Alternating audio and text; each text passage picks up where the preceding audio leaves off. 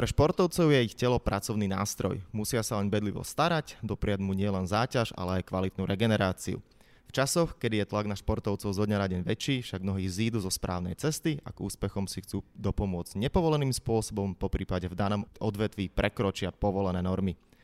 Moje meno je Stanislav Benčad a v najbližších minútach sa budem v ďalšom podcaste Slovenského olympijského a športového výboru rozprávať s prednostom Ústavu telovýchovného lekárstva Slovenskej zdravotníckej univerzity v Bratislave Pavlom Malovičom. Dobrý deň. Dobrý deň, prajem všetky.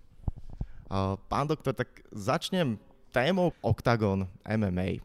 Ako sa vy pozeráte z lekárskeho hľadiska na tento šport, ktorý má aktuálne obrovský dosah na ľudí, má najväčšiu, najväčší náraz popularity nielen na Slovensku a v Čechách, ale celosvetovo. Ale povedzme si pravdu, minimálne z vášho pohľadu asi nie ste jeho veľkým fanúšikom, či? Nie som jeho veľkým fanúšikom, mňa to skôr znamená, e, zaujíma z takého psychologického hľadiska pretože mi to pripomína bitky gladiátorov, starý Rím, kde podobným spôsobom zabávali športovci, alebo ako to nazvať, vtedajší vrcholoví športovci, gladiátori, e, široké publikum, vrátane teda e, predstaviteľov e, rímskej, rímskej ríše.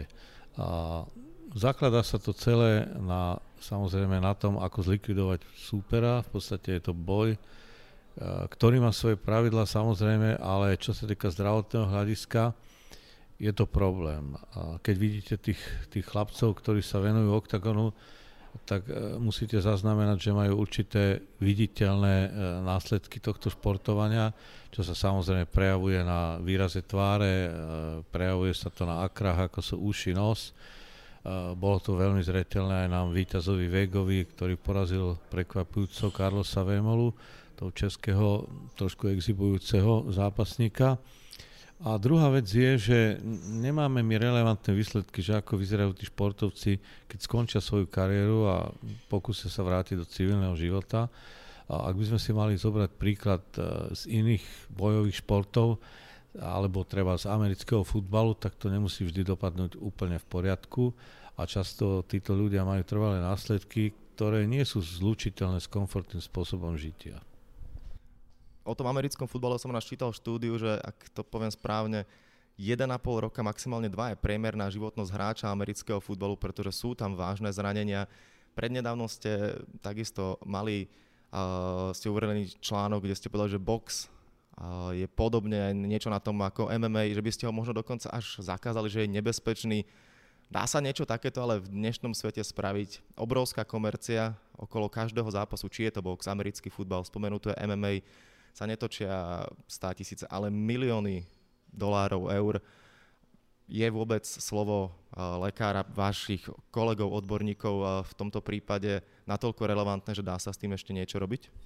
Existuje veľmi veľa štúdí, ktoré hovoria o, najmä o následkoch boxu, ale aj amerického futbalu, ktoré súvisia s neskoršími následkami, najmä týkajúcimi sa poruch pamäti, rozličných neurologických ochorení, ktoré súvisia s deštrukciou mozgových buniek, či už teda fyzickým násilím, alebo teda neskôršou degeneráciou.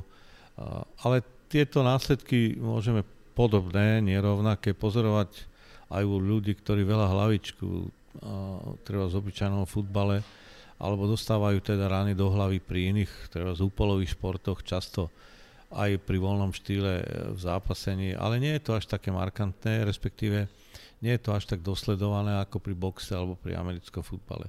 Tam evidentne v súvislosti s otrasmi mozgu, krvácaniami do mozgu, poruchami krčnej chrbtice dochádza vo vysokej miere k trvalým následkom.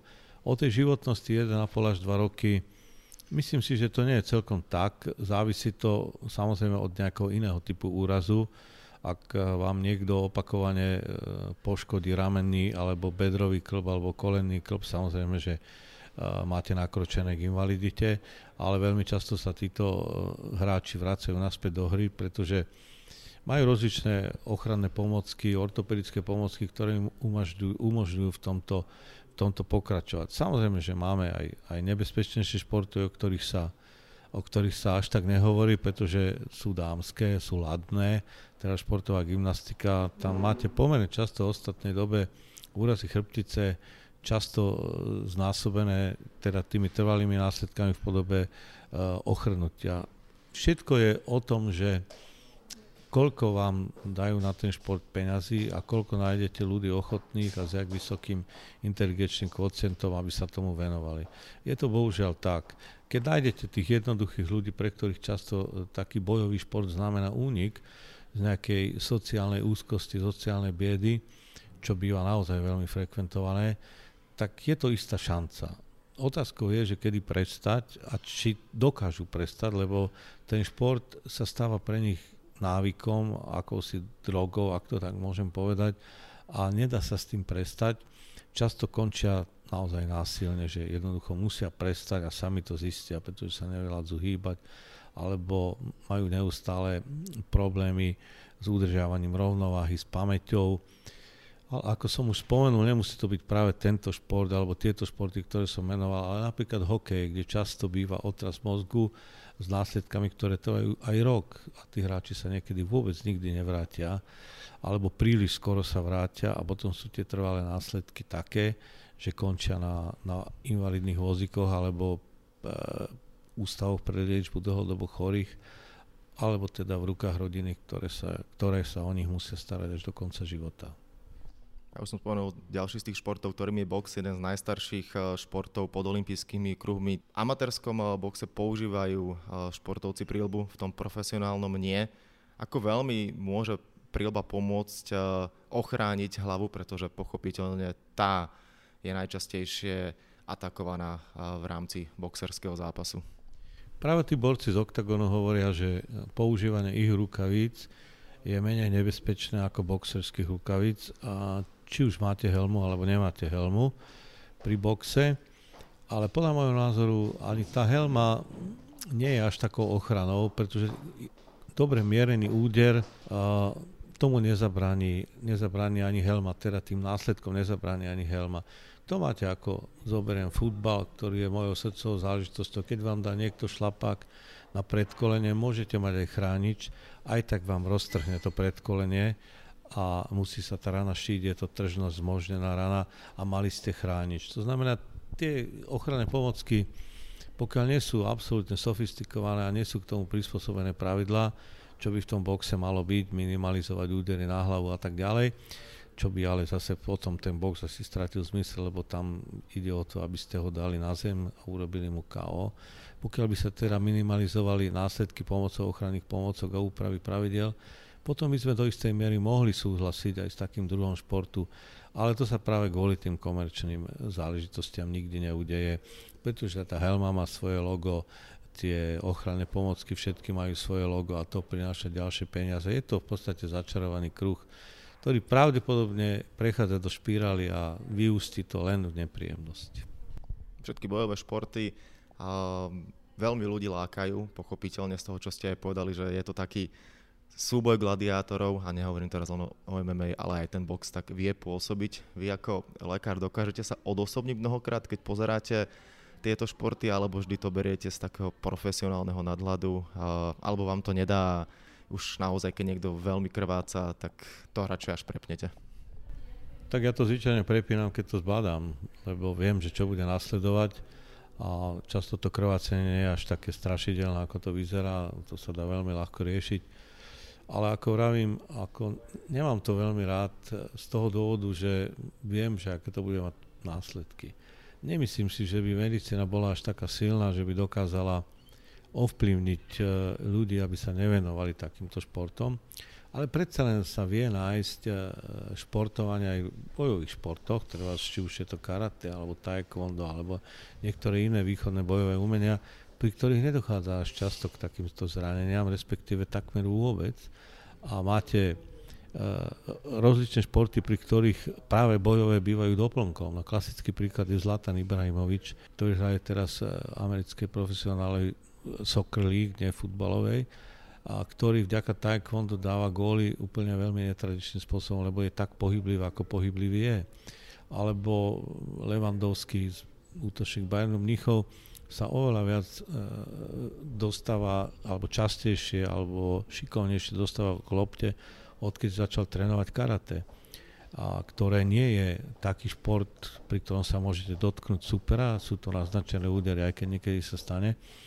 To znamená, že aby som tie bojové športy úplne nezatratil, ale by som vyselektoval e, a odporúčal by som aj teda mladým ľuďom, pokiaľ nechcú silomocou vidieť krv alebo nejaké zmrzačenie, aby sa skôr venovali takýmto typom športu, ako je taekwondo alebo karate alebo tai chi alebo takéto záležitosti. No už ste naznačili, že teda futbal je vaša srdcovka. A ešte predtým, ako sme začali tento podcast vlastne nahrávať, tak e, trošku my sme prehodili reč o tom, ako cestujete, chodíte na zápasy, či už Ligy majstrov, alebo iných uh, zápasov futbalových, kde pôsobíte uh, aj v rámci antidopingov. Tak skúste, skúste trošku možno priblížiť poslucháčom, aké to je, ako prebieha taká kontrola a akí sú hráči, keď sú vyžrebovaní, keď sa dozvedia, že dnes ťa to čaká aj buď moč alebo krv? Tak v prvom rade ten futbal uh, je šport, ktorý je všestranný. Tam nie ste lateralizovaní iba na nejaké strely alebo iba šprinty. Musíte byť komplexní a vtedy ste dobrý futbalista. A tej komplexnosti samozrejme vám pomáha dobrý tréning, pomáhajú vám výživové doplnky, lebo je to ťažká práca a vy potrebujete doplniť to, čo ste stratili, ale samozrejme niektorí, ale je to už v minimálnej miere, ostatných 15 rokov, 20 kedy ten, ten špičkový hráč by si chcel ešte pomôcť nejakým nedovoleným spôsobom. Uh, práve preto, ako my berieme tú úlohu dopingových komisárov aj tak trocha pedagogicky, že vlastne pôsobíte ani nie tak hrozostrašne, ale skôr výchovne a tí hráči to už dneska berú profesionálne, že to proste musí byť. Uľahčilo sa komisárovi zbaviť v úvodzovkách zodpovednosti za, za výber tých futbalistov, pretože dneska sa už nelosuje, ale buď vám to vygeneruje počítač, ktorý nosíme so sebou, alebo dostanete priamo od, od UEFI alebo FIFI cieľenie mena hráčov, ktorých musíte, ktorým musíte urobiť kontrolu. Tým sa to ako keby na jednej strane zľahčuje tá úloha toho komisára v tom zodpovednosť za výber tých hráčov, ale po druhé je problém v tom, že niektorí, najmä tí, to portfólio futbalistov, ktorý je povedzme v Európe 500 až 700, sú pod neustálou kontrolou. To znamená, sú kontrolovaní minimálne raz za mesiac, dva a čo ich značne znervozňuje. Ale je, robí sa to kvôli biologickému pasu, ktorý aj u iných športov, ktorý je mm, zameraný na výskyt problematických nálezov e, v krvných testoch, problematických nálezov týkajúcich sa, týkajúcich sa hormonálnych látok a tak ďalej a tak ďalej. No a tak títo hráči nie sú veľmi šťastní, e, pokiaľ to neberú úplne športovo, že sú vylosovaní. Máte, tak ako hráči sú len ľudia a niektorí majú veľký strach z ihly, to znamená, že máte občas problémy, keď ten hráč sa bojí a musíte s ním psychologicky pracovať. Ale na to my sme testovaní každý rok, musíte robiť skúšky z psychológie, z jazykov, schovania v stresovej situácie, nachádzať, teda riešite rôzne modelové situácie, ktoré vám ten UEFA alebo FIFA naznačí a vy ich musíte dokázať vyriešiť. To znamená, že aj taký prípad, hoci niekedy vás to zaskočí. Minulé sa stalo kolegovi, že stal v tuneli a čakal teda na, na tých hráčov, o ktor- ktorých musel označiť, že pôjdu, a, ale prvý išiel hráč, ktorý ani nebol vylosovaný, len bol rozrušený a trafil ho úderom do tváre čo je raritná situácia, ale bohužiaľ niekedy sa aj taká vec stane, takže to nie je zase také úplne bezpečné takýchto prípadoch. A čo sa týka ich chovania v miestnosti, tak v, tej, v tom dopingovom priestore, či už v čakárni, alebo v samotnej testovacej miestnosti, alebo na toalete, alebo v sprche, tak oni vedia, že to musí byť. Hej. E, pokiaľ podpíšete profesionálny kontrakt, tak v tom kontrakte je aj to, že ste ochotní sa podrobovať takýmto skúškam. To znamená, že oni sa chovajú profesionálne. Samozrejme, keď sú pod stresom, že čaká ich čartový let, že skončili zápas, o 11. a majú predstavu, že o 12. by už mohli ísť na letisko, tak to niekedy nefunguje. Stáva sa aj veľmi slavným hráčom, že jednoducho nedokážu odovzdať vzorku, býva to najčastejšie moča a neodletia. Zostávajú spať aj s lekárom, aj s bodyguardom a musia letieť až na druhý deň. Ale nie je to veľmi časté. Len tie kluby už majú to tak nastavené, že rátajú s tým, že treba po tom zápase určite musia sa zdržať minimálne 2,5 hodiny na štadióne, a ktorí využívajú, ten čas využívajú rôznym spôsobom, či už tam majú šancu regenerovať, alebo sa najedia, alebo majú nejaký iný program, rozoberie sa zápas. To je situácia, pokiaľ sme nominovaní na nejaké stretnutia. A potom druhá situácia, tak ako aj v iných športoch, je mimo súťažná kontrola. Je rozdiel v detekovaní zakázaných látok, čo sa týka mimo súťažnej kontroly a súťažnej kontroly. Je istá diferencia, že v ktorom období sú ktoré látky zakázané.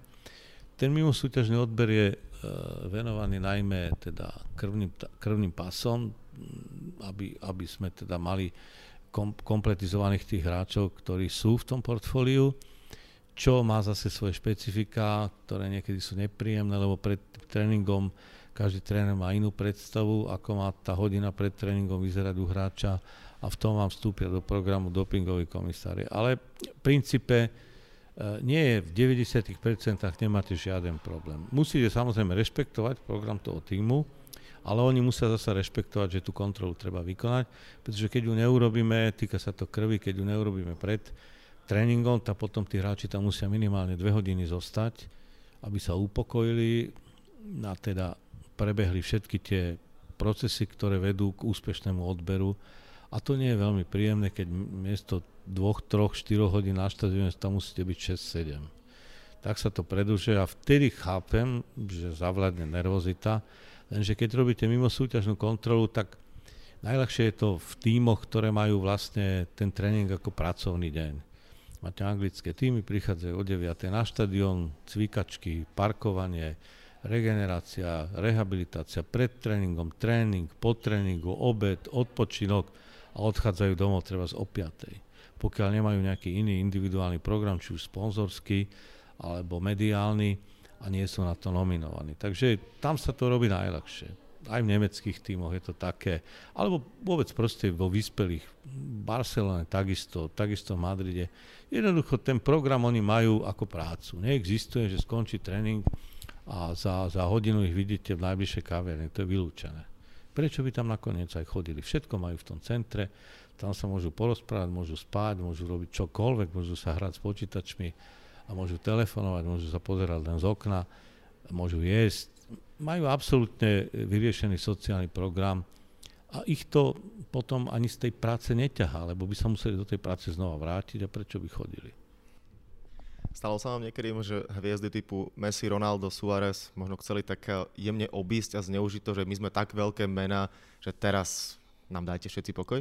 Nie, vôbec nie. Môže sa stať, že keď máte zápasy streda, nedela, streda, alebo streda, sobota a útorok, tak ten hráč, niektorý hráč nemusí trénovať na ten druhý deň. Robíte kontrolu, pre vás zoberme tu Barcelonu, keď, sme to, keď ste to spomenuli, oni majú večer zápas a na druhý deň majú tréning o 10. To u nás by bolo takmer nemožné, lebo buď by dal tréner voľno, alebo by to presunul na popoludne. Ale keď máte tým, ktorý má trénera má stanovený pevný program, tak darmo večer skončili o 11. a presúvali sa ráno o 10. proste majú tréning. Môže sa stať, že tie ťažiskové hviezdy, ako teraz Messi, Suárez, čo ste ich spomenul, alebo teraz Ronaldo, ktorý teraz momentálne aj laboruje s kolenom, tak majú svoj individuálny program, nemusia ani trénovať, ale majú regeneráciu, ale musia byť na tom štadióne. Hej, musia sa tam vyskytovať, a keď sú teda cieľene testované, tak musia aj prísť a testovať. Tam nie je, nie je žiadna výnimka. Ako hovorí taký slogan, pred Bohom a dopingovým komisárom sú si všetci rovní. To je jedno, či je to vychádzajúca hviezdička ako Fati, alebo veteránska hviezda, a už dneska môžeme povedať ako je Messi, alebo Suarez, alebo Pique, alebo Jordi, alebo, alebo Rakitic, alebo Ter Stegen. Proste to je jedno. Oni proste prídu, vykonajú veci, odchádzajú alebo zostávajú. Nie, s tým nie je žiaden problém. Zvyčajne robia problému, problémy len tí, ktorí sa niečoho boja, alebo ktorí sú, ktorí sú tzv. čerstvými hviezdami. Ale aj to je veľmi... Napríklad som mal naposledy na kontrole De Jonga, ktorý prišiel z Ajaxu, Amsterdam do Barcelony, je tam vlastne prvú sezónu a prišiel ako veľká hviezda, podľa mojej mienky náhrada za Rakitiča a s ním nebol vôbec žiaden problém. On bol milý, ústretový, žartovný, komunikatívny, v štyroch jazykoch, vôbec žiaden problém. Najväčšie hviezdy sú najväčší profesionáli, to znamená, že nerobia problémy. Otázka dopingu je asi väčšiná pri športe. Bola, je a bude. Keď sa tak na to pozeráte možno aj z historického hľadiska, je tá situácia lepšia možno ako pred 20 rokmi, alebo všetky centra, ktoré vyvíjajú nový a nový doping, sú na tom vývojom technológií lepšie a lepšie, tak napríklad ako to bolo pri Lanceovi Armstrongovi, ktorý sedemkrát eh, vyhral Tour de France až neskôr sa vlastne prišlo na to, že nevyhral to čistým spôsobom, pretože v danej chvíli nebola dostatočná technológia na to, aby všetko bolo odhalené. Na akej úrovni je momentálne z vášho pohľadu boj proti dopingu a ako veľa športovcov podľa vás stále laboruje s tým, že niečo si zoberiem, alebo všetko budem robiť čistou formou?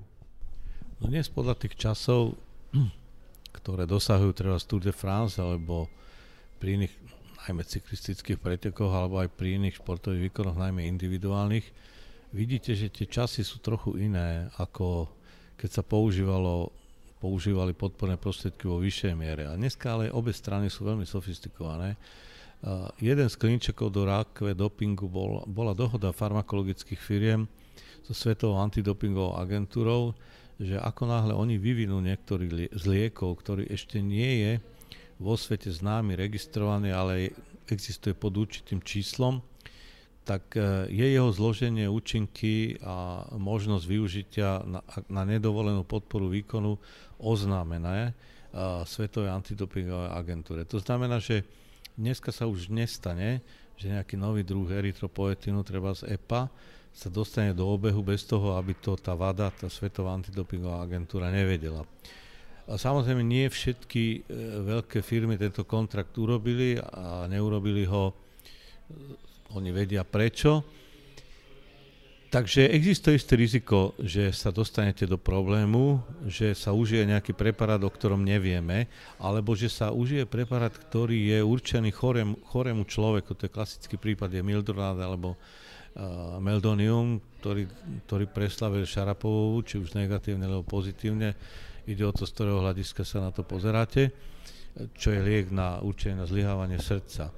A nebol pôvodne na dopingovej listine, ale vzhľadom na to, že po Olympiade v Soči sa veľmi často objavovali jeho, jeho metabolity v moči, tak sa Vada rozhodla, že to bude monitorovať, že bude monitorovať jeho výskyt a začne uvažovať o tom, že ho zaradí na listinu.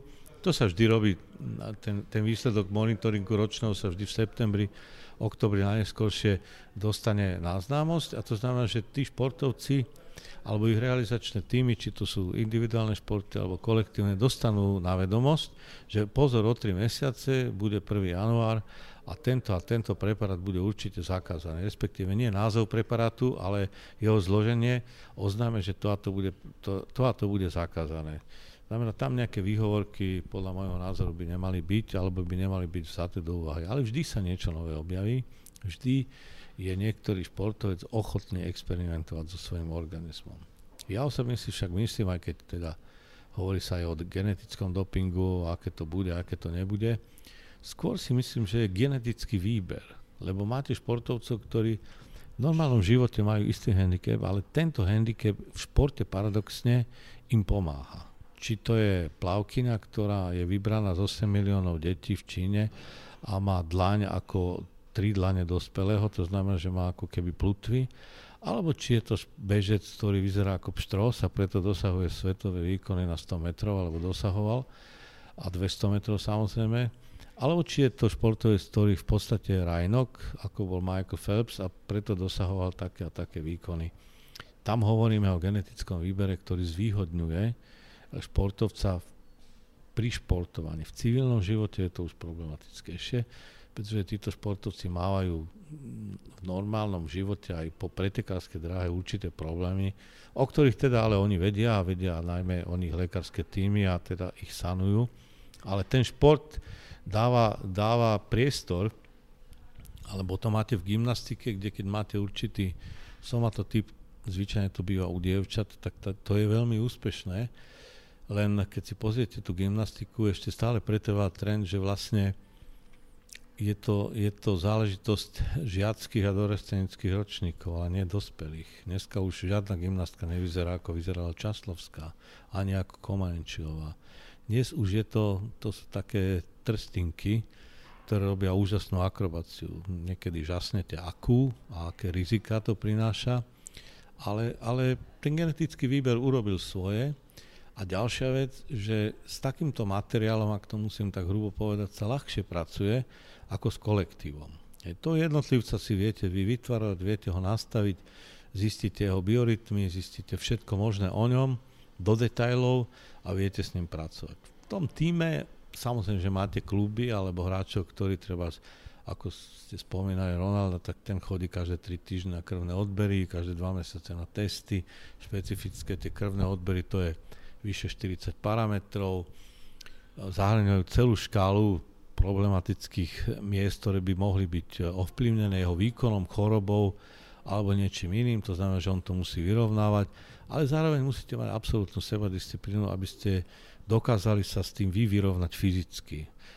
Raz som dával jeden článok, že každý chce byť ako Ronaldo, ale nikto nechce tak trénovať a žiť.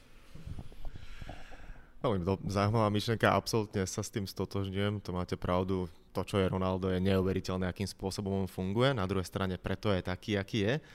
Trošku ale otočím tému, ako ste vy vnímali to, čo urobili organizátori na majstrovstvách sveta v atletike počas pretekov chôdze, respektíve maratónu, kde sa išlo na hranici, to ani nebolo, že do ľudskej dôstojnosti počas tých pretekov, ale to bolo riziko asi pre každého jedného športovca, 30 stupňov, 40 stupňov pocitová teplota. Napokon eh, počas chôdze sme to sami videli, pretekári odpadávali jeden za druhým, Maťo Tot takisto nedošiel do cieľa. S akou emóciou ste vy pozerali tieto preteky? Tak ja som bol zvedavý, že ako si kto s tým poradí, pretože samozrejme tie klimatické podmienky neboli veľmi jednoduché, ale to je bohužiaľ záležitosť, o ktorej sa vedelo vopred a vedeli o nej športovci a realizačné týmy, tak bolo treba sa na to pripraviť.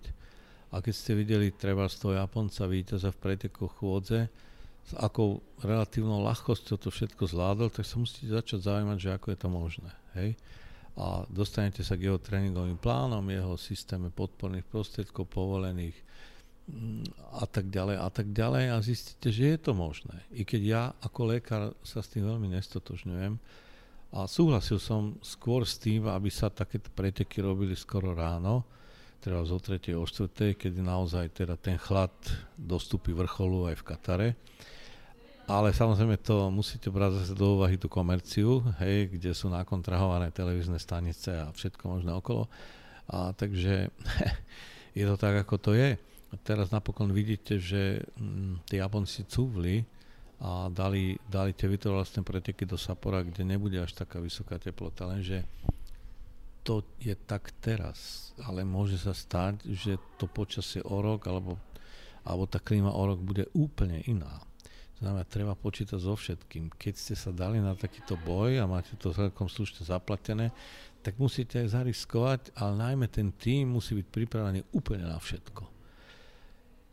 Chápem Tota, hej, chápem mnohých iných, ktorí vzdajú aj treba cyklistické preteky z nejakých dôvodov, alebo niektoré iné, maratón, ale nedá sa nič robiť. To všetko patrí k tomu typu športovania.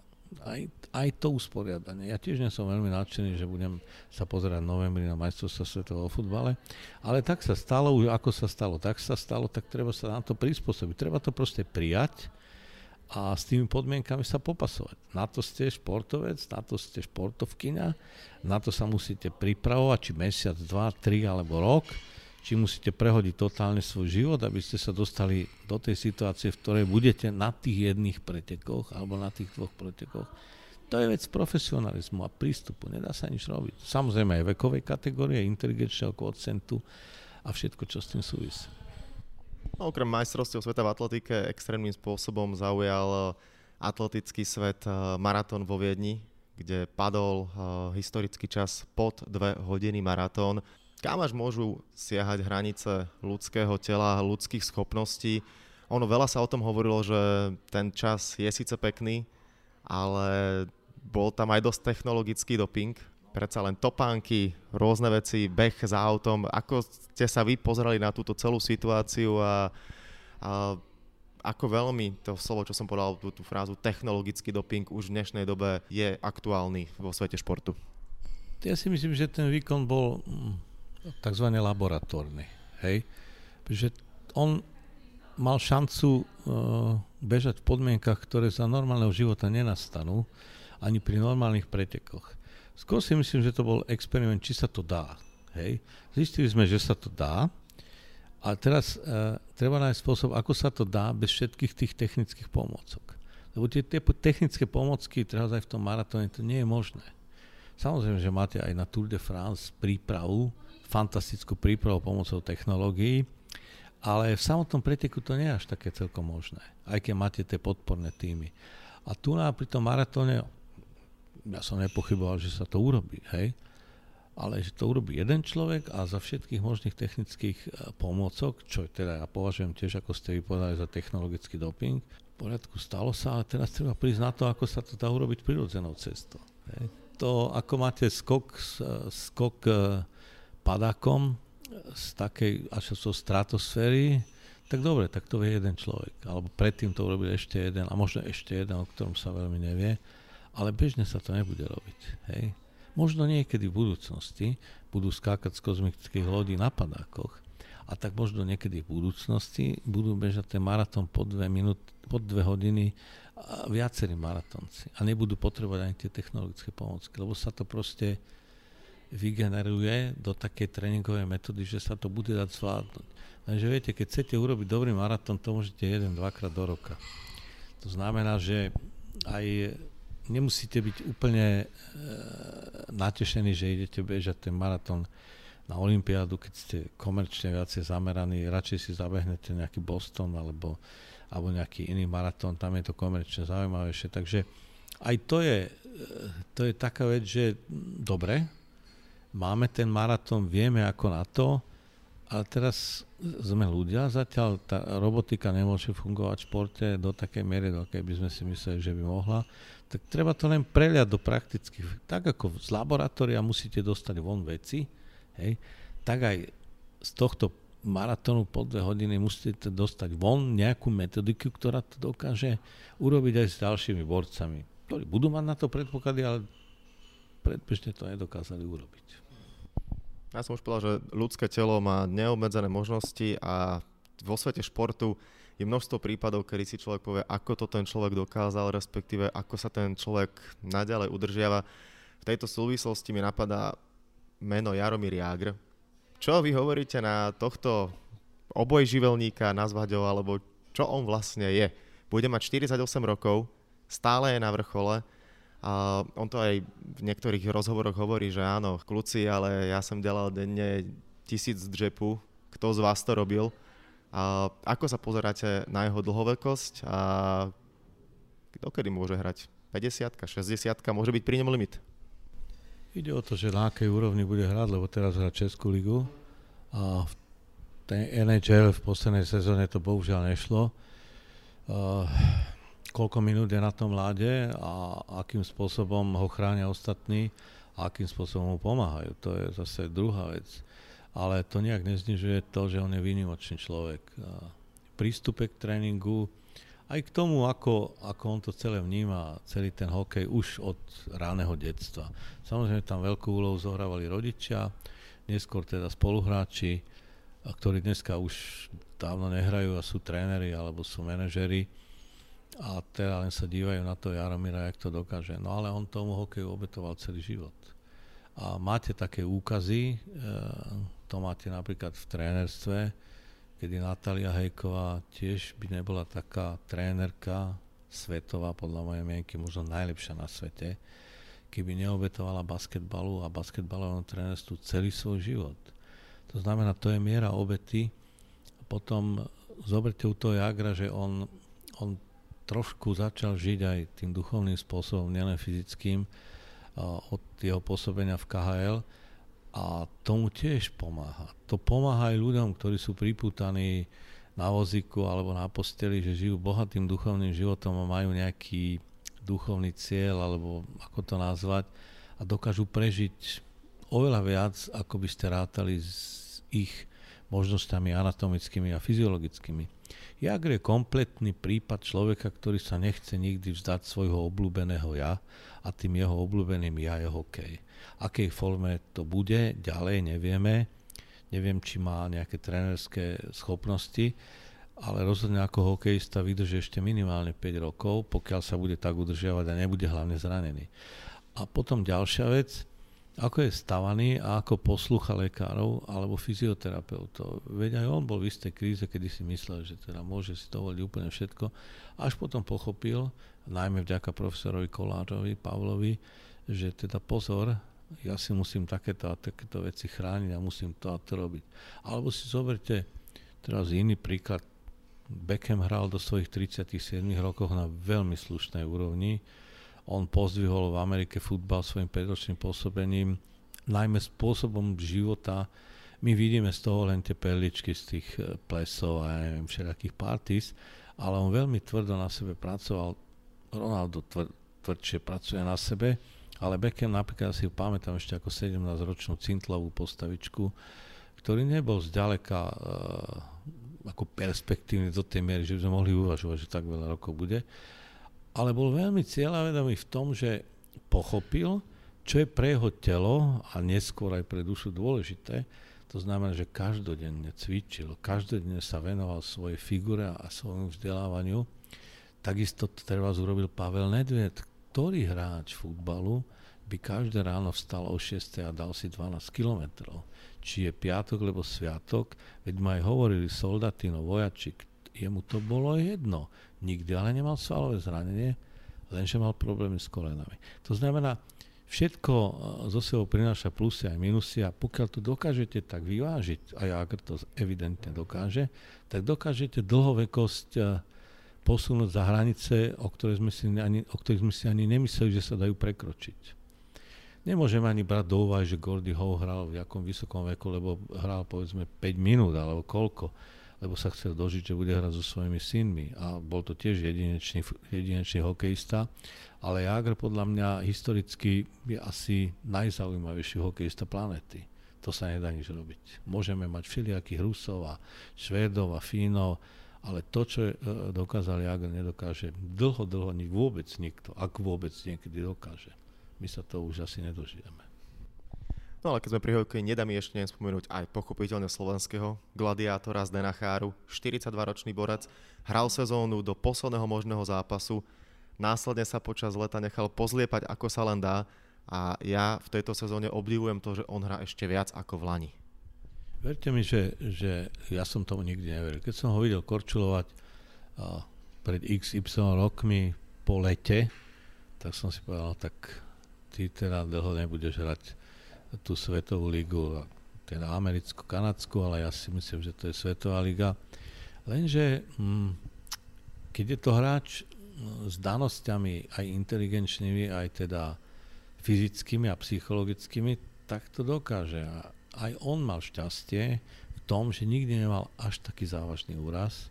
A pokiaľ nejaký úraz mal, tak venoval tomu patričný čas, aby sa zregeneroval. Pretože aj tých, tie tréningy, ktoré oni majú, nielen hokejisti, ale akýkoľvek šport, to pravidlo, že keď tréning trvá hodinu, tak regenerácia alebo rehabilitácia trvá dve, u nás si to takmer neviem predstaviť v kolektívnom športe, že by to niekto dodržiaval čest výnimkám, v individuálnom skôr, ale tí, čo chcú dlho športovo žiť, tak tí to jednoducho musia dodržať. A je to jednoduchá formula.